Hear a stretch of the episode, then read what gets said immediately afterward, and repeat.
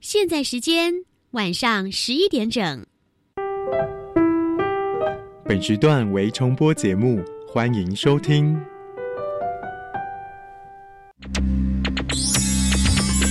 Hey guys, this is National Education Radio。欢迎收听端端主持《青春创学院》。嘿，你对科技的未来想象都来自哪呢？看科幻影片啊。那科技可以影响你什么？带来生活便利啊。那可以为你自己创造什么？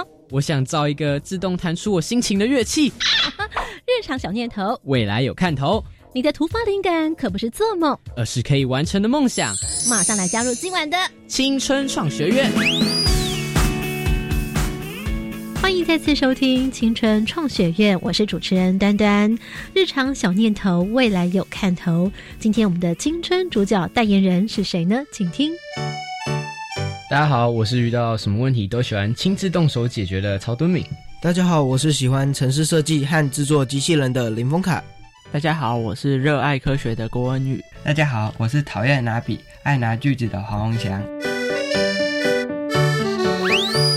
青春创学院，好，今天在节目当中，我们请到了四位青春代言同学，都是男生的代表，全部在录当中只有我是一个女生，不过没关系，我会帮女生呢多代言一下哈。好，我们待会呢要来先进行今天节目当中的第一个单元——快问快答，要为大家来介绍呢是生活科技这堂课的作者，同时现在目前也是建国中学的老师赵恒宇老师来帮我们掌题。老师你好，主持人好，大家好。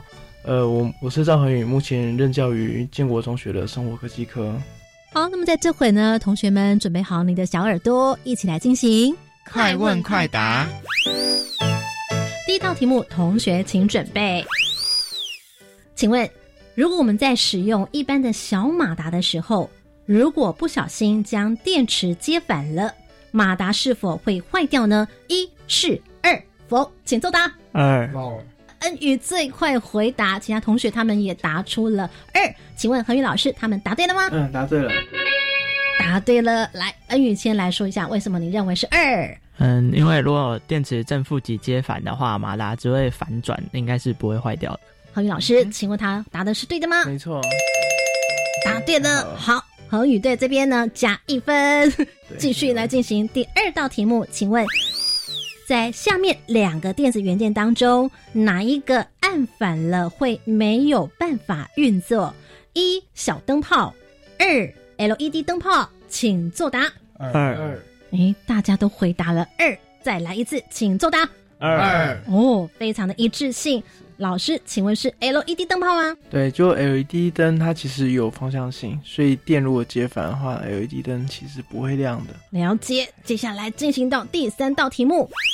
请问，如果我们今天用两颗马达来控制一个机器人，如果要让机器人来做左转的时候，请问应该要来动机器人的右轮还是左轮呢？一右轮，二左轮，请作答。一，哎，这时候老师呢睁大眼睛，同学们答对了吗？答对了。来，请问哪一位同学要来解释一下为什么答案是一？海丰凯，请回答。因为在转弯时，你你动右轮的话，它就会变成说是右边前进的比较多。那这样子的话，它其实整体的机器人它是会往左边走的。所以反之，我们如果是动左轮的话，它就是机器人变成往右转。嗯，逻辑正确吗？对，没错。是老师呢，其实呢，出这三道题目的用意是什么呢？要来介绍我们今天的主题是，嗯，我们今天是要来讨论线控机器人。线控机器人，什么是线控机器人呢？同学们知道吗？好的，我们的这个丰凯再次举手喽，来，请说明。线控机器人，它其实就是我们现在比较常看到的那些机器人的一种，我觉得算是入门款，嗯，因为它基本上它是用线和遥控器来控制，就是。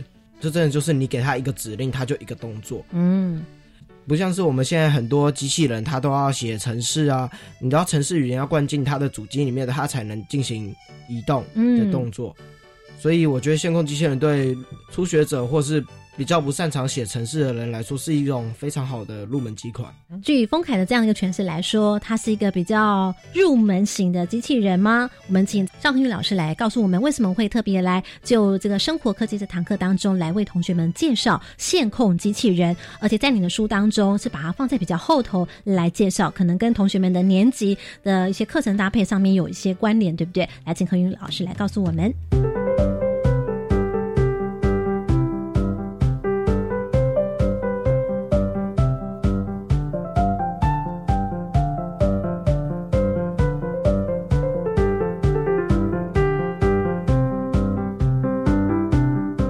是的，就线控机器人，它确实是属于一个比较入门的。就是像我们的机器人控制的时候，就是如果今天针对一个无线或是各类型的机器人，我们虽然可能会写很多程式，但其实机器人它实际在运作的时候，它只是接收到单一指令，像是我们今天要它往左转，我们就是一个讯号给它，然后它再去针对这个讯号去读取，它要做左转这个动作，对吧？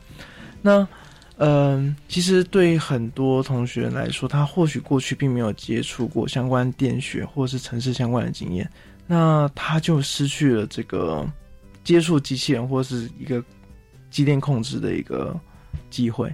那所以那个时候才想说，好，那我就来安排这样子的一个课程。那快问快答里面的题目就是马达正反转啊，LED 灯它是否有方向性这个问题？这个问题其实也是因为。我们进到后面电源控制的时候，它其实会有这类型的条件在里面，像是 LED 灯，LED 灯有方向性，但小灯泡没有。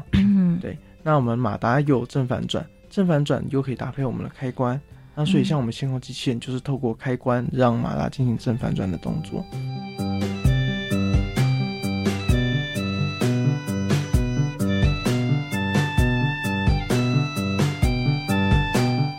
所以就是说，它是一个透过比较简单回路就可以制作的一个动力作品。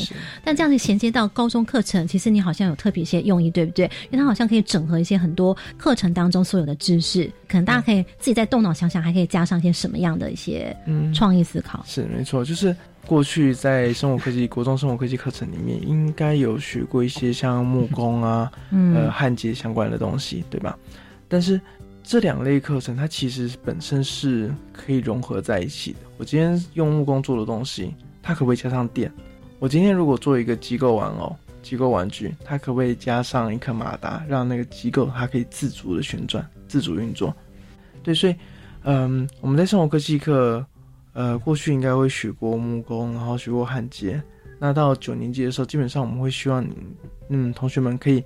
进行一些比较整合性的一些活动，嗯，对，那所以那时候才想说安排这样线控机器人这样子，就可以把这两个内容把它整合在一起。那同学们，你们也可以依照你们自己的呃创意思考啊之类的，然后去设计一个自己比较有特色的一个星空机器人。嗯，对，那所以像我那个时候就是带一些嗯刚进高中的。学生就是国三刚升高一的同学，嗯，然后带他们做星空机器人，然后办星空机器人竞赛，那同学们就会设计一些非常奇怪的，然后他每个同每位同学用的材质也都不一样，他们或许有的用塑胶瓦楞板，有的用厚纸板，有的用木块，然后木块他就选很厚的木木材，那就发生一个状况。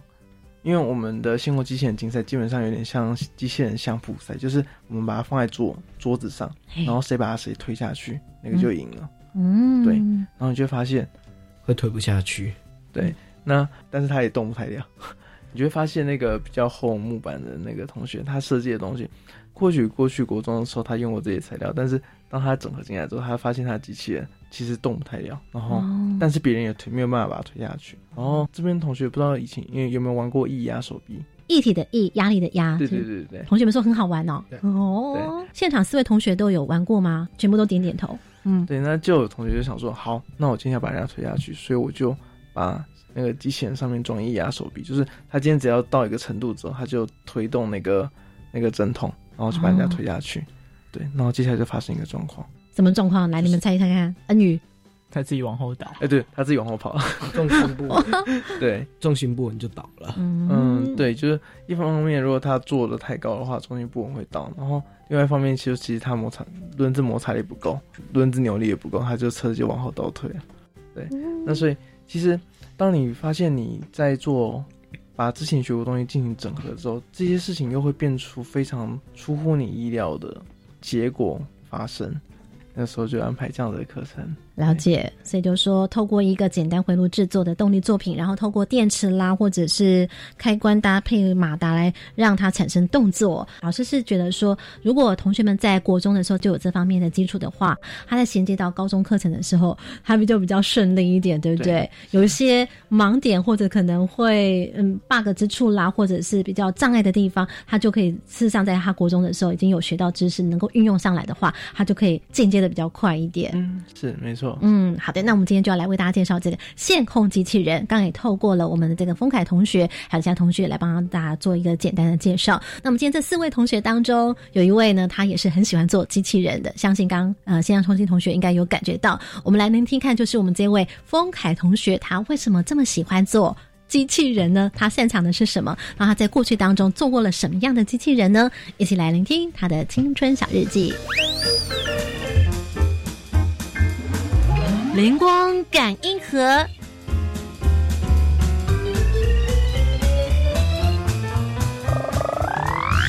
大家好，我是林峰凯，我喜欢城市设计以及制作机器人。我做过的机器人，从最基础的线控机器人，到后来 Arduino，甚至是乐高 EV 三机器人。这些机器人，我通常会让他们可以按照指定的路径行动，举重、踢足球，甚至是射标枪等运动，我会让他们都能做到。一开始我会想要去制作线控机器人，是因为当时我其实一直想要做一台属于自己的机器人，但是有碍于当时自己的城市设计还没有这么的擅长，所以后来去学校询问了一下老师的意见，老师跟我介绍了线控机器人，因为它用线和遥控器来控制，所以它很适合初学者。但是我觉得它有一个困难的点，就是因为它主要是用线来控制的，所以常常你就必须要接线。但是在对我们这种接线还不熟悉的人来说，线是很可能会接错或者是接坏的，然后结果造成机器人的短路、零组件的烧坏等。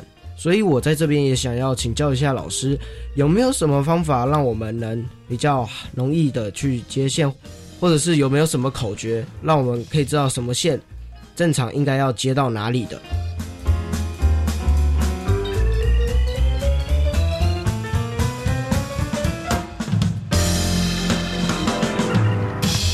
以上你刚所听到是南门国中林峰凯同学他的机器人制作的实战经验，以及他特别想要经过专家刚好在现场，想要来请教老师的问题。刚刚一边听的时候呢，哎，我们发现恒宇老师呢就会心的笑着，不晓他的表情里面在透露着什么样的意涵哦。我们其他三位同学听到我们的峰凯同学他所制作机器人的经验，脑海当中所浮现的想法是什么？来，敦明。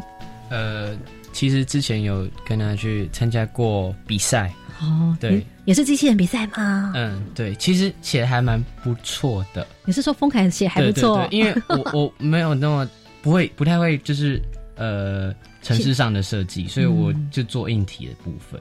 然后他有把一些东西写出来。你觉得很酷的地方是什么？就是呃，应该是说我看不懂的东西，他会看得懂。比方说你什么看不懂？像是。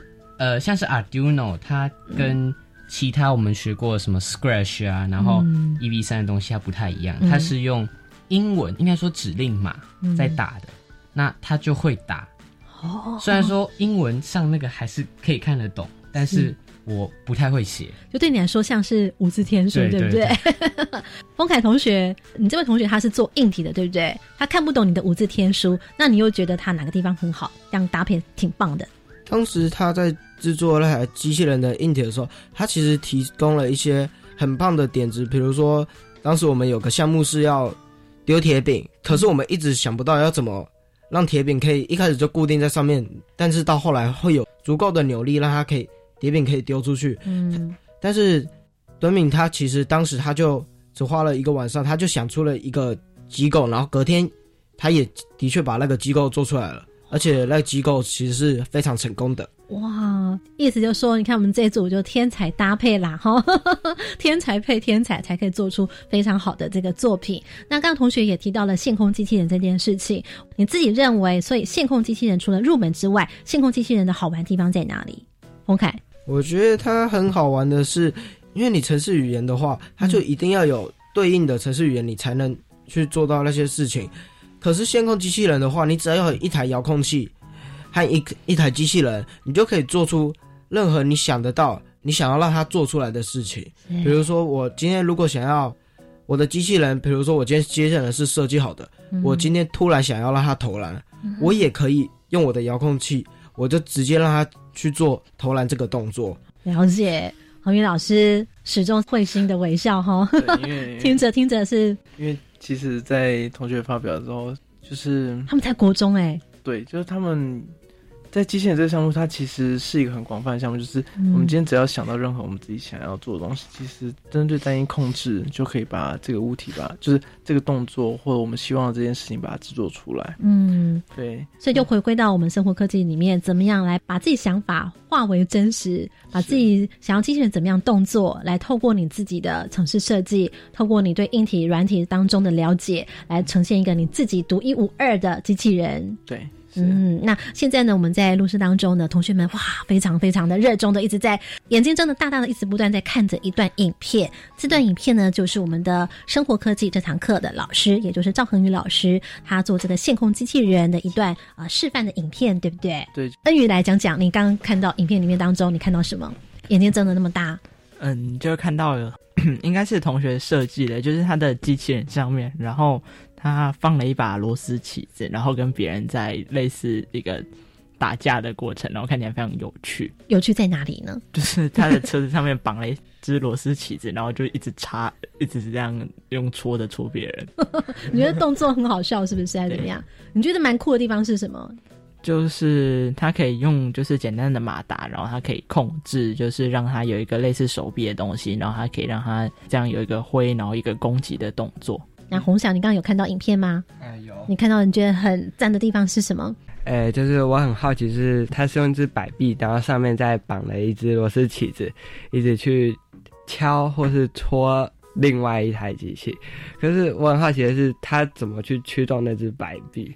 好，我们搜集了几道题目哦，一个呢就是刚刚其实丰凯特别问的，想要特别请教老师的问题；一个呢是红想他想要问的问题，洪明老师来帮我们用最简短的时间来帮我们做个回答。嗯，就刚刚从丰凯就是针针对接线的问题的部分，嗯，就其实，诶，线很多这件事哦，就算你到工程师，你还是会有这个问题，就是就是你线像我们一般到之后操作的时候，我们都会自己在上面贴小标签，然后标注说这一条线到底是做什么用的。所以，如果你能够给同学的中心建议是，就是呃，自己还是要。知道自己在做什么，然后如果今天是插那种杜邦线接线的话，就上面你可以做一点小标签，嗯，然后标注上去说你这条线是在做什么用的，嗯，对。那通常我们正负极的话，我们会用红色、黑色的线来做标示，那其他讯号线的话，再用其他颜色的线，然后来做标示。那起码你在电路上，你不至少不会正负接错。这件事情是我们可以一般先做到的。嗯，对。好，丰凯觉得可以拿来作为参考的是，刚才老师提到的那个可以做标签。嗯，就是不然现在常常就是接一条线，奇怪，然后就要从它的尾巴，然后想说，哎，奇怪，这条线哪来的？然后就一直找找找找找找到源头，然后就会很花时间。是。然后还有刚才那个正负极的那个，因为之前第一次那个就是正负极直接。啊，就正极对正极啊，就那时候就是这个接错，然后最后就是机器人短路，然后里面零组件部分都是烧坏的状态，很抓狂，对不对？所以老师的方法你觉得可行吗？对你来说有帮助吗？我觉得是可行的，因为因为这样子，其实你如果用不同颜色标记的话，你就是前面如果有个标签，就是看到这个颜色，你就知道。哦，好，这条我是要接到哪里？我是做什么的？就不用再像我一开始一样，从尾巴找到源头，然后结果有时候还找错。嗯，所以怎么样来理线呢？怎么样让自己事半功倍？我觉得也是让孩子们学习怎么样秩序的整理，有条有理的来处理事情。那洪祥刚的这个问题呢，来请教老师。那个摆臂哦，它其实就是单一颗马达，就是常见那个 TT 直流减速马达，然后就可以带动。洪想有什么样问题想请问？所以它不是用一般的，就是只有一颗直流马达，它还有就是在后面再接一个齿轮箱，是吧？对对对，因为其实我们单纯用直流马达的话，它的扭力不够，所以一般来说我们都会再加一个减速齿轮箱。那最常见的就是那种外外壳是黄色那种 TT 直流减速，就是一般我们在做一些简单的作品的时候，其实还蛮好用的。了解。那那一颗就有办法，就是把螺丝起子把它带上去，然后把它打下去。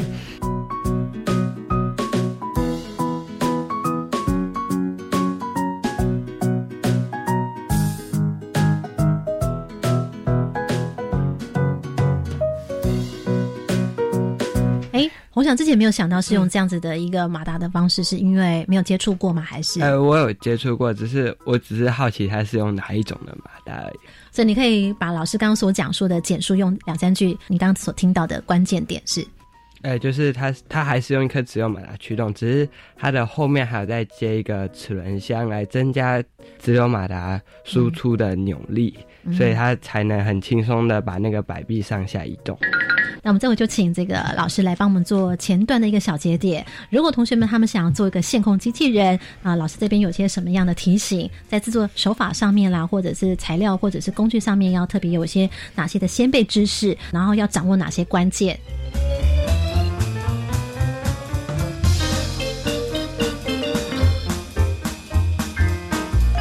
关键密码传送门。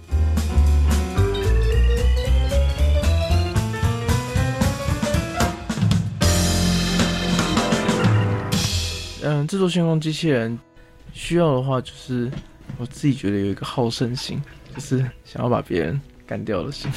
对 对，然后接下来就是我们可以尽量找身边的素材，然后就是尽量让自己的想法发挥到最大。那当然，我们也要先知道说电线怎么接，嗯，然后我们可能要知道说那开关六 pin 的开关是怎么样子的，嗯，然后呃要怎么控用单一开关控制马达正反转。这些东西我们或许在制作前就要稍微知道一下。如果同学们，通常老师你在上这堂课程的时候，你自己在操作当中，你会怎么样来指点同学们制作？因为他其实你的上课步骤会是怎么样教学？他其实算是国三升高一的，然后我主要会是跟他们讲电路要怎么来连接。嗯，对，那怎么设计的部分，嗯，呃，我就不会做太多的要求，因为其实嗯很多同学他们。在国中的时候有学过怎么，好像像是切木头之类，但是，嗯，却很多同学他是完全没有学过电路相关的知识。嗯，对，所以我那个时候才会想说，那我要安排这样子的课程，让学生他可以进来的时候比较快去熟悉说，或是知道说，嗯，他过去学的东西，其实还有一些东西可以再把它加上去。了解，像电路设计算是物理化学当中他们所学的，还是电子电路应该是你们在理化九年级的课程，算不算是？恩宇你自己不是理化超厉害的吗？所以现在电路设计你已经接触到了吗？嗯，有接触过了。制作这样线控机器人对你来说，你能够胜任的以及不能胜任的分别会是什么？以现阶段来讲，能够能够胜任的。嗯，可能是一些比较类似线路的解法，应该也没有比较没有什么太大的问题。但是，如果是在材料的选用方面，可能就是对材料知识没有那么足够的话，可能还需要再查一下资料，或者是要再请教一下老师。所谓材料的知识是指，可能像是机器人线路接好之后，它有一些外壳或者是嗯可以做动呃作用或者动作的部分，那这些。材料它可能有一些它的重量的性质，或者它软硬度，或者加工的容易度，还要再还有一些问题。这就是你在生活科技课里面老老师会一直用不同的材料让你去玩的原因。像我们生活科技老师，我们自己在养成的时候，嗯，我们其实要上木头加工、金属加工、塑胶加工、电子电路，然后还有包含设计相关的课程。对，所以。呃，如果对任何加工材料有兴趣的话，其实都可以问一下自己的老师。等于就说，可不要浪费了活宝典，对不对？哈，因为他在身上可能有很多素材材料使用上面的经验，同学们要主动能够去问、去挖宝这个样子。后半段呢，我们将会来聆听，就同学们他们在日常当中可能想到了一些什么样的问题，然后他们的解决情形又是如何呢？可不可以来整合他们在生活科技这堂课程当中所学的知识？我们稍后马上回来。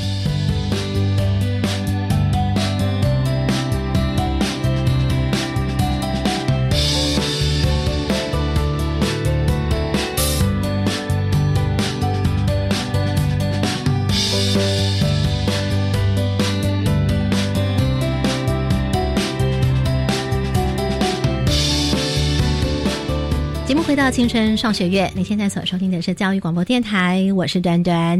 啊，其实我觉得同学们在做这个机器人的时候，或许家长你可能看到他只是做一个成品，而事实上他在生活当中就在学习怎么界定问题，怎么做问题的解决。这个是他从国中里面在这堂课程当中就可以去做实践，也可以把这个学得的能力直接升级到这个高中的部分哦。那所以老师您分享一下线控机器人这个问题解决跟问题的界定当中，线上收听同学要注意些什么？呃，我们在国中的生物科技课里面很要求一点，就是学生的问题解决能力。嗯，就是呃，我们今天发现一个问题，它不是说有一个问题，然后我就去处理就去做。嗯，对，因为一个问题，我们如果没有明确的找出这个问题的症结点，或是我们希望解决的问题到底在哪里，嗯，就去执行。我们通常会执行错误。嗯，像在信号机器人里面，我们一开始。比赛就会定出好，你今天就是要把其他同学的机器人看是要推下去，除了推下去以外，之后还有什么？来，同学讲一下。洪凯，你讲一个。可以，就是两个机器人，然后放在一起，就是比谁机器人的速度比较快。好，恩宇讲一个。嗯，可能可以做一些类似可能障碍物或者上下坡之类，比一下机器人灵敏度或者操作的技巧之类。洪翔。可能可以比一些，就是像机械手臂，你的手臂是不是比另外一个人的手臂还要再更精确？他之前的动作是在更细致。哎，对明，就是我觉得可以比重量，可以举起的重量，就是他的马达可以负荷的重量，就是看你怎么去组装。好，刚刚同学们是自己自由在想说，还没有想到自己能不能实践了，只有自己凭空在想说可以比什么。嗯，其实刚刚同学们提出的这个问题，哈。非常有趣，就是如果我们今天拿不同同学的，像是我们拿丰凯他提出的问题，嗯，呃，比速度，比速度好。如果今天比速度，然后和刚刚呃敦敏呃拿起的物体它的重量，如果这两个比赛的方向，如果我们今天设计一个机器人，我设计的方向是比速度，结果我拿去比敦敏的比赛，那这台机器人就会失败。对吧？嗯，界定问题就是对，我们要先明确知道我们的问题点是什么，我们要的目标是什么？对，就我这次的任务是什么，要达标的是什么，然后你才知道怎么样去反思那个策略是什么，这样子。对，对，就虽然是做一样是做机器人，但是我们今天的问题就是不一样，那你就要针对问题，然后去做设计，然后来做制作。嗯，对，那就是知道自己的问题是什么之后，下一个就是提出初步构想。那所以接下来就可以来思考说，那。你有哪些方式可以来解决你刚刚提出的这些问题？来解决了之后呢，就是进行资料收集，你可以参考它里面好的方式，然后来做制作或修改。好，我们初步了解就是像这样的机器人比赛，应该通常都是要把设法把别人的机器人推出场外嘛，对不对？嗯。可能对他进行一些阻碍的行动啦，让他可以。不良于行之类的，像这样一个策略，或者是说怎么样能够避免自己被对方攻击？那特别刚刚其实你有想到，所以老师在前面有特别提到，像这个液压推杆，对不对？还有像刚刚其实洪翔有提到增加重量这件事情，这也算是策略吗？这算是策略，嗯，对。但是就会在设计者在制作的时候，他可能思考的就是不同的问题。